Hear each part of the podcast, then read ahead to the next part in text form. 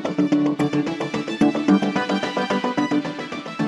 Всем привет! Это подкаст «Что нового?». Здесь мы разговариваем про самое важное, что происходит в стране и в мире прямо сейчас.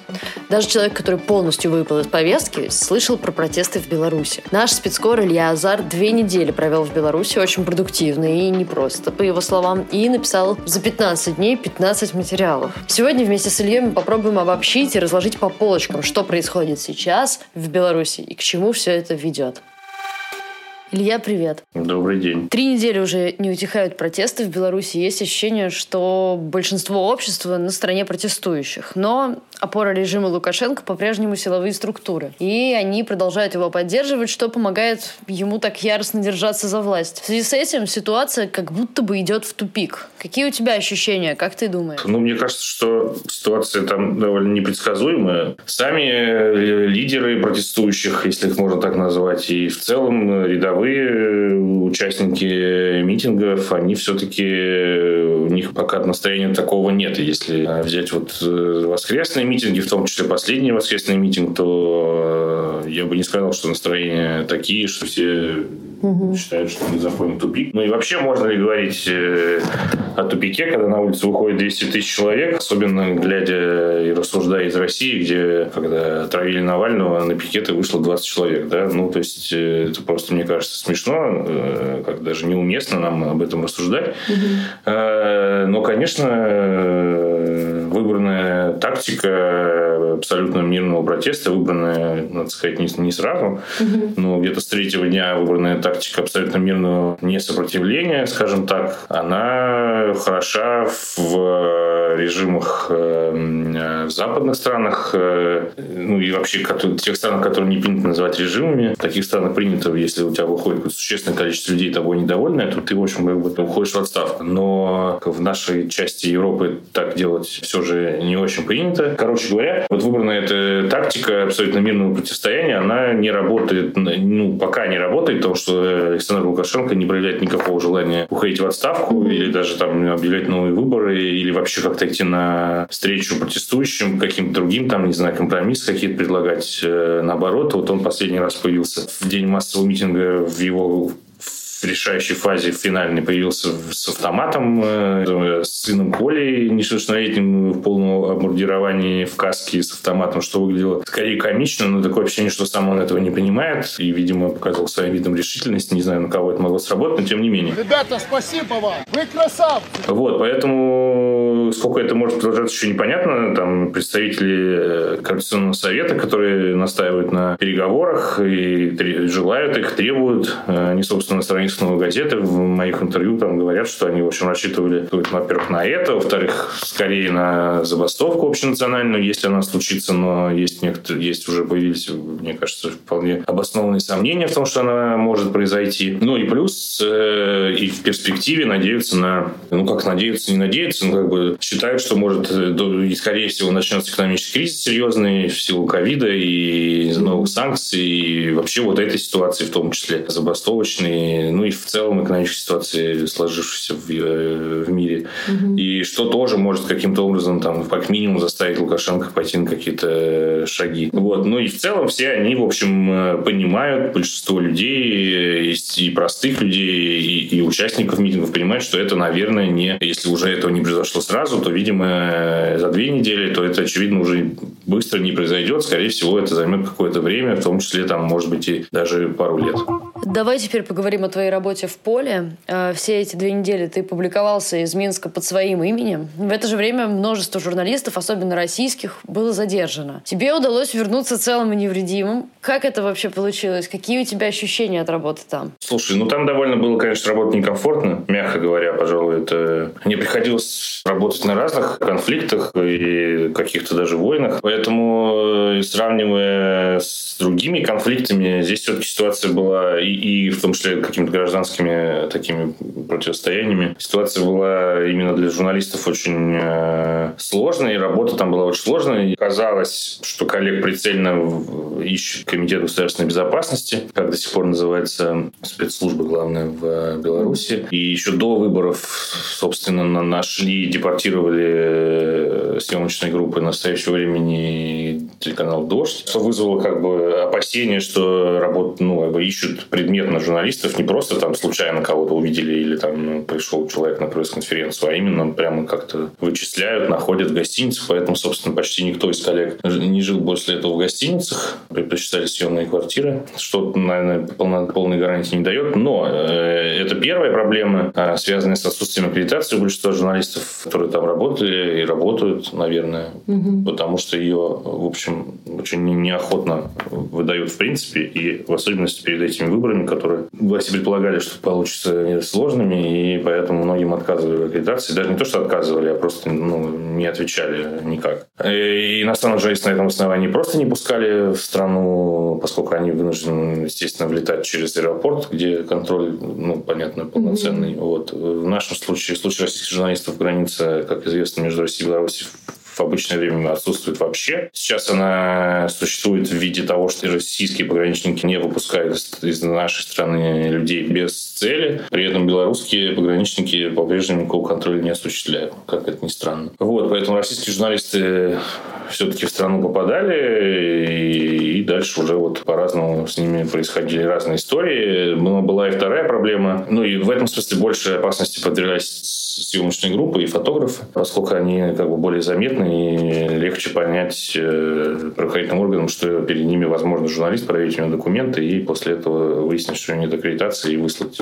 пишущих в этом смысле есть э, преимущество, поскольку они ну, в целом неотличимы от обычного человека, не имея каких-то особенностей. Но была и вторая проблема, и, наверное, естественно, более серьезная, поскольку первые три дня там творилась полная жесть, э, и ОМОН и, и прочие спецслужбы активно задерживали, ну, избивали, задерживали, разгоняли, и именно охотились за людьми, то есть не просто там, как у нас принято, вот вытесняли с площади самых активных, mm-hmm. задерживали, но и бегали за людьми э, по улицам, забегали во дворы, в подъезды, и, и, то есть ну, полно, полноценно людей преследовали до победного конца.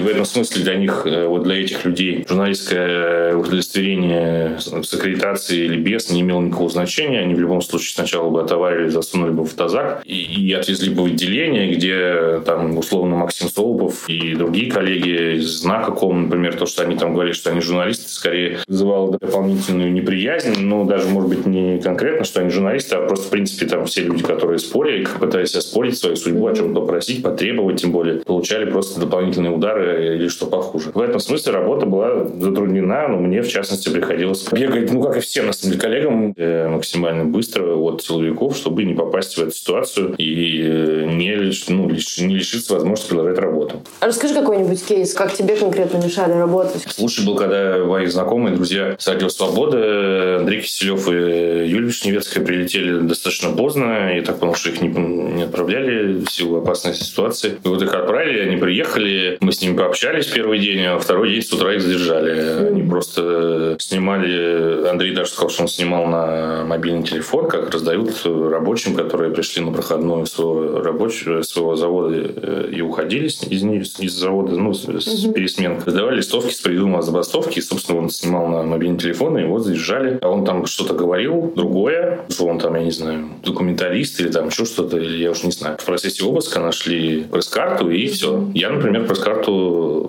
последние дни носил в ботинке, честно говоря, потому что я подумал, что, может быть... Ну, бывает ситуация, когда пресс-карта не помешает, а в том числе при общении с людьми, некоторые люди интересуются, а может, вы не журналист, да, им нужно показать пресс-карту, поэтому она, в принципе, нужна, но при этом в такой ситуации пресс-карта лишит тебя возможности как-то придумать какую-то легенду, вот, а мне кажется, вполне э, уместно и, и, наверное, этично в этой ситуации, когда тебя задержит человек, когда ты понимаешь, что он тебя э, задержит и депортирует, да, уместно как-то пытаться продолжать свою работу и ему как-то что-то такое другое сказать, вот, и я думал, что, наверное, не знаю, ботинки они не будут обыскивать ну вот в процессе такой беседы там в наверное, уже могут и ботинки посмотреть, но так как на улице вряд ли, вот поэтому я нашел такой выход. Вот, но меня ни разу за все это время не останавливала полиция, и поэтому мне как бы не пригодилось ничего. Среди тех, с кем ты успел пообщаться, была и Мария Колесникова, которая после отъезда кандидата в президенты от оппозиции Светланы Тихановской стала главным лидером, таким мотором протеста. Какое у тебя осталось ощущение, чего хочет оппозиция сейчас? Есть ли у них какая-то программа, механизм, с помощью которого власть могла бы перейти к ним? Ну да, сложилась нетипичная в смысле э, история, потому что в большинстве случаев такие протесты обычно начинаются со сложившимся каким-то лидером, или несколькими лидерами. Ну, условно, в Ереване лидером был Никол Пашинян, который после этих протестов и стал в итоге премьер-министром Армении. А на Украине это в меньшей степени было выражено, но тем не менее не все протестующие считали, что это лидеры, но тем не менее они себя таковыми считали, и какая-то часть их признавала лидерами. К тому же у них был парламентский статус, я имею в виду Арсения Яценюка, Турчинова, того же Порошенко, хотя он был до некоторых пор на вторых ролях, но тем не менее непосредственно после победы Майдана он в итоге стал стал премьером, и он возник не из ниоткуда, а обладая неким статусом, в том числе и среди протестующих. Там Борис Ельцин был лидером протестующих в 1991 году. Вот. В общем, Беларуси, несмотря на то, что там долгое время в каком-то виде оппозиция существовала, и есть и достаточно много есть известных относительно политиков оппозиционных, которые принимали участие в выборах, в том числе зарегистрированы, многие из них отсидели впоследствии, многие из них были арестованы до этих выборов, но тем не менее основные кандидаты перед этими выборами как известно, были арестованы, либо выдавлены из страны, как там Цепкало уехал, Варика и Тихановский сидят, а известные лидеры как бы прошлые, классические оппозиции, поскольку все эти люди, которых я назвал, они возникли непосредственно перед этими выборами, именно как политические фигуры, претендующие на власть. Вот, поэтому Стан Тихановская, которая как бы стала лидером всей этой истории, но при этом ее все даже протестующие называют символом, а не лидером, то есть они как бы согласны с тем, что и она сама тоже согласна, что она фигура переходная, которая должна была и все еще надеется стать президентом лишь на полгода и провести, и организовать абсолютно честные выборы, на которых уже примут участие все кандидаты, которые захотят. Поэтому ее тоже даже сложно назвать лидером. Вот. В какой-то момент как бы в процессе всех этих протестов был создан Коалиционный совет оппозиции белорусской, хотя ну, он создан там не очень много известных политиков тоже, и по факту сейчас на первой роли спустя две недели, наверное, можно сказать, что выдвинулась вот Мария Колесникова, хотя она музыкант и, в общем, ну, не имела, мне кажется, ранее политических амбиций всерьез. И не факт, что там хочет стать президентом, мы с ней это обсуждали, но она, в общем, как бы кокетничает. Вообще она довольно обаятельная девушка, вот. Но она показала себя довольно упорным и сильным лидером, ну, именно по человеческим качествам. Но я там не уверен, что она там сама захочет стать президентом, например. Mm-hmm. Это все-таки такое дело, как бы, не каждому хочется. Вот, поэтому, ну, плюс еще Павел Латушка, которым тоже у меня вышло интервью, он, наверное, самый статусный из э, всех вот представителей Конституционного совета, поскольку он ранее был министром культуры Беларуси и послом в Польше, Франции важных странах. Он, в общем, имеет связи, я не знаю, как бы привык к тому, как надо общаться и ты правильные вещи говорить, и понимает, как все работает, поскольку был министром. Ну, то есть, наверное, там с ним проще было бы условно вести переговоры какие-то, и ему, наверное, было проще стать там условным президентом, э, если такая ситуация произойдет. Но при этом нельзя сказать, что это прямо люди, которые, ну, вот они скажут, пойдемте там куда-то, и все за ними пойдут. Эту роль, что тоже необычно, выполняет телеграм-канал Некста, который ведется молодыми людьми, которые находятся в Польше. Они пишут как бы план на, на неделю, на день, и ему, в общем-то, все более-менее следуют. Хотя их тоже вряд ли назовешь президентами какой-то власти по понятным причинам. Поэтому в совокупности мы как бы, имеем довольно там, нестандартную ситуацию. И, в общем, поскольку как бы, фактически всеми в целом массы управляют там, телеграм-канал, как это ни, ни странно, вот, а те люди, которых я назвал, они скорее пытаются как-то стать э, весовыми фигурами для всех. Но пока их план заключается, и они сами публично отказались от каких-то конкретных политических амбиций, как, как, как структура этой, не знаю, там, что они там станут новым парламентом, условно. Они вот, у них главная идея, это основные две идеи, это назначение новых выборов и освобождения всех политзаключенных. Так о большем они на данном этапе не говорят. Добиться этого, очевидно, будет непросто. Но об этом мы говорили вначале. По поводу того, что Тихановская вчера выступила, да, и сказала, что это все вообще внутреннее дело Беларуси, грубо говоря, их революция, они сами совсем разберутся. Про русский какой-то след, про то, какие, по твоим ощущениям, там настроения по отношению к России. Беларусь это не Украина, конечно. Mm-hmm. В общем, и Украина. Ну, Украина очень разная, и понятно, что в Украине есть западная часть, которая к России настроена исторически не очень позитивно, и, и там, наверное, у них есть для этого основания какие-то. И эта часть Украины была, наверное, драйвером э, протеста Майдана, в частности, и в целом они достаточно активно его поддержали, приехали в Киев, и там э, составляли немалую часть э, жителей палаточного городка. В Беларуси такого региона нет. Есть, конечно, тоже западная часть страны, которая там, ну, как и вся Беларусь, ну, как Украина, впрочем, да, не всегда принадлежала Российской империи. Там много времени провела в Литве, в Польше, и там как-то на Польшу ориентирована, наверное, обычно приводит пример Гродненскую область в первую очередь. Но, тем не менее, в большинстве своего населения к России относится нормально. Хотя есть, опять же, националистические партии, есть националисты какие-то, да, они, наверное, везде есть, они в России есть, да, угу. которые относятся там не то, что даже, может быть, негативно к России, но они там хотели бы, чтобы Беларусь там была русскоязычным государством. Но, в отличие, опять же, от Украины, белорусский язык намного менее распространен, чем в Украине. Поэтому даже требовать такого перехода там, на белорусский язык полного невозможно, потому что там его употребляют э, там, 3% в обиходе. И белорусскую речь на улицах практически невозможно услышать.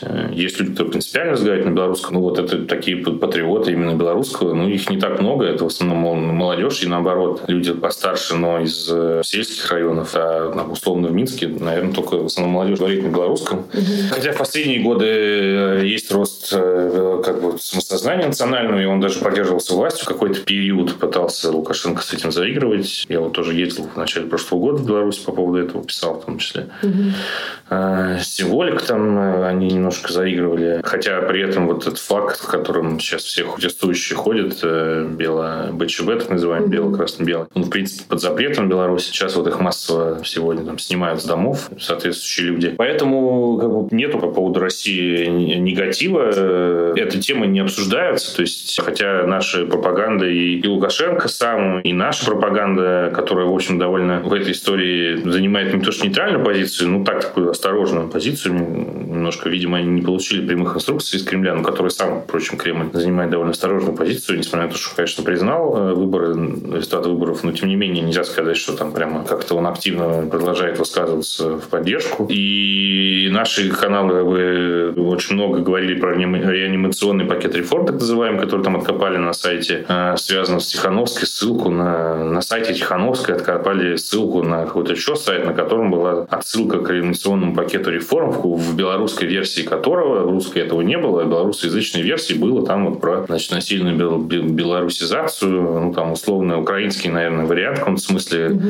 который сейчас там активно пытаются запретить образование на русском языке. Ну, даже не запретить, а ограничить, давайте так скажем. Но мне кажется, представители Конституционного совета, они активно от этого открещиваются. И, ну, и в общем, эта повестка, наверное, не, не имеет популярности, и она очевидно, если даже кто так думает, то это ну, бессмысленно проводить как-то, педалировать, потому что это не, не встретит массовой поддержки, такой, которая даже той, которая была ну, в Украине. Мне кажется, в этом смысле особых э, нет, нету каких-то подводных камней. По твоим предположениям, чем и когда закончится история с Беларусью сейчас? Мне кажется, что это будет продолжаться в таком духе какое-то время. И, видимо, все-таки пойдет на спад. Ну, в общем, патовая ситуация в каком-то смысле, потому что ну, решительные силовые действия Лукашенко, наверное, натолкнутся на еще больше как бы неприязнь и без того возмущенной существенной части белорусов. И там, не знаю, а вот сейчас типа, все эти дни проходят допросы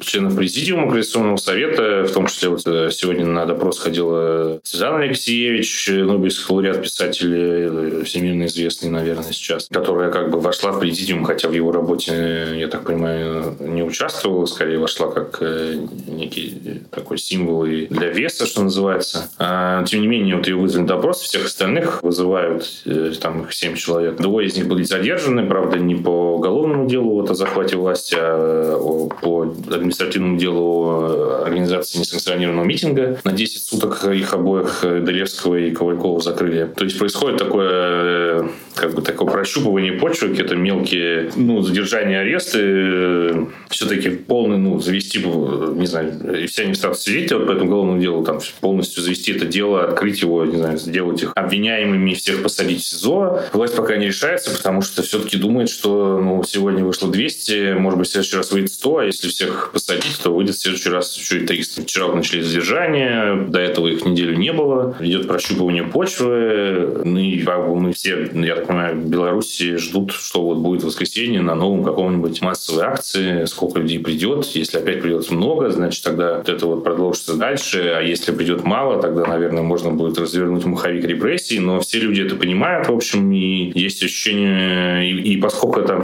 все прожили довольно много лет в атмосфере как бы страха, как они сами об этом говорят, и страха репрессий, и вообще лишиться как минимум работы, а то и свободы, то, в общем, все понимают, что выступив сейчас открыто против режима, а, любой человек как бы опасается, что его могут привлечь впоследствии за это, уволить с работы, как уже сейчас вот э, Лукашенко же говорит, учителей, кто поддержал, надо их лишить работы, рабочих, соответственно, тоже куда-то уволить. В общем, каждый человек, который где-то вот вышел на акцию, может быть, активнее, чем просто вышел, он опасается этого. В этом смысле продолжение этих протестов — это там залог какого-то вот продолжения статус-кво. И, ну, все, с кем я разговаривал, они все об этом говорят, что мы должны продолжать выходить до победного, потому что иначе здесь начнется совсем жесть. Поэтому, возможно, это залог того, что эти акции будут продолжаться в достаточно массовом виде. Ну, это будет только продолжать статус-кво, очевидно, потому что Лукашенко, видимо, не, не готов э, что-то другое. Но, опять же, мы об этом говорили, возможно, что какие-то экономические проблемы его mm-hmm. заставят подвинуться. Но я хотел в этом смысле вспомнить Хабаровск, который протесты, где э, на самом деле их продолжительности относительно большая численность, особенно в первые там несколько недель, большое удивление вызвали, что люди там выходили каждую, как минимум каждую неделю в большом количестве и каждый день в меньшем количестве, тем не менее. Хотя там, в принципе, добиться ничего было вообще невозможно. Мне кажется, это примерно все понимали. Поскольку это протесты в, отдельно взятом Хабаровске, который находится в 9 часах лета от Москвы, понятно, что и человека губернатора задержали по уголовной статье за убийство, понятно, что его никто не, бы не вернул, как минимум сразу, и, и вообще а добиться чего-то еще, как непонятно чего. И тем не менее люди, да, даже в России, где, в общем, нет привычки, ну, как, впрочем, в Беларуси, такому более изъявлению, вот, и люди продолжают до сих пор выходить.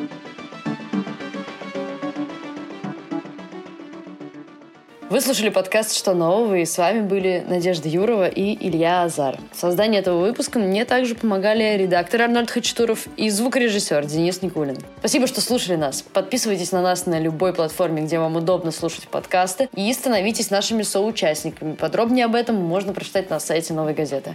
До встречи!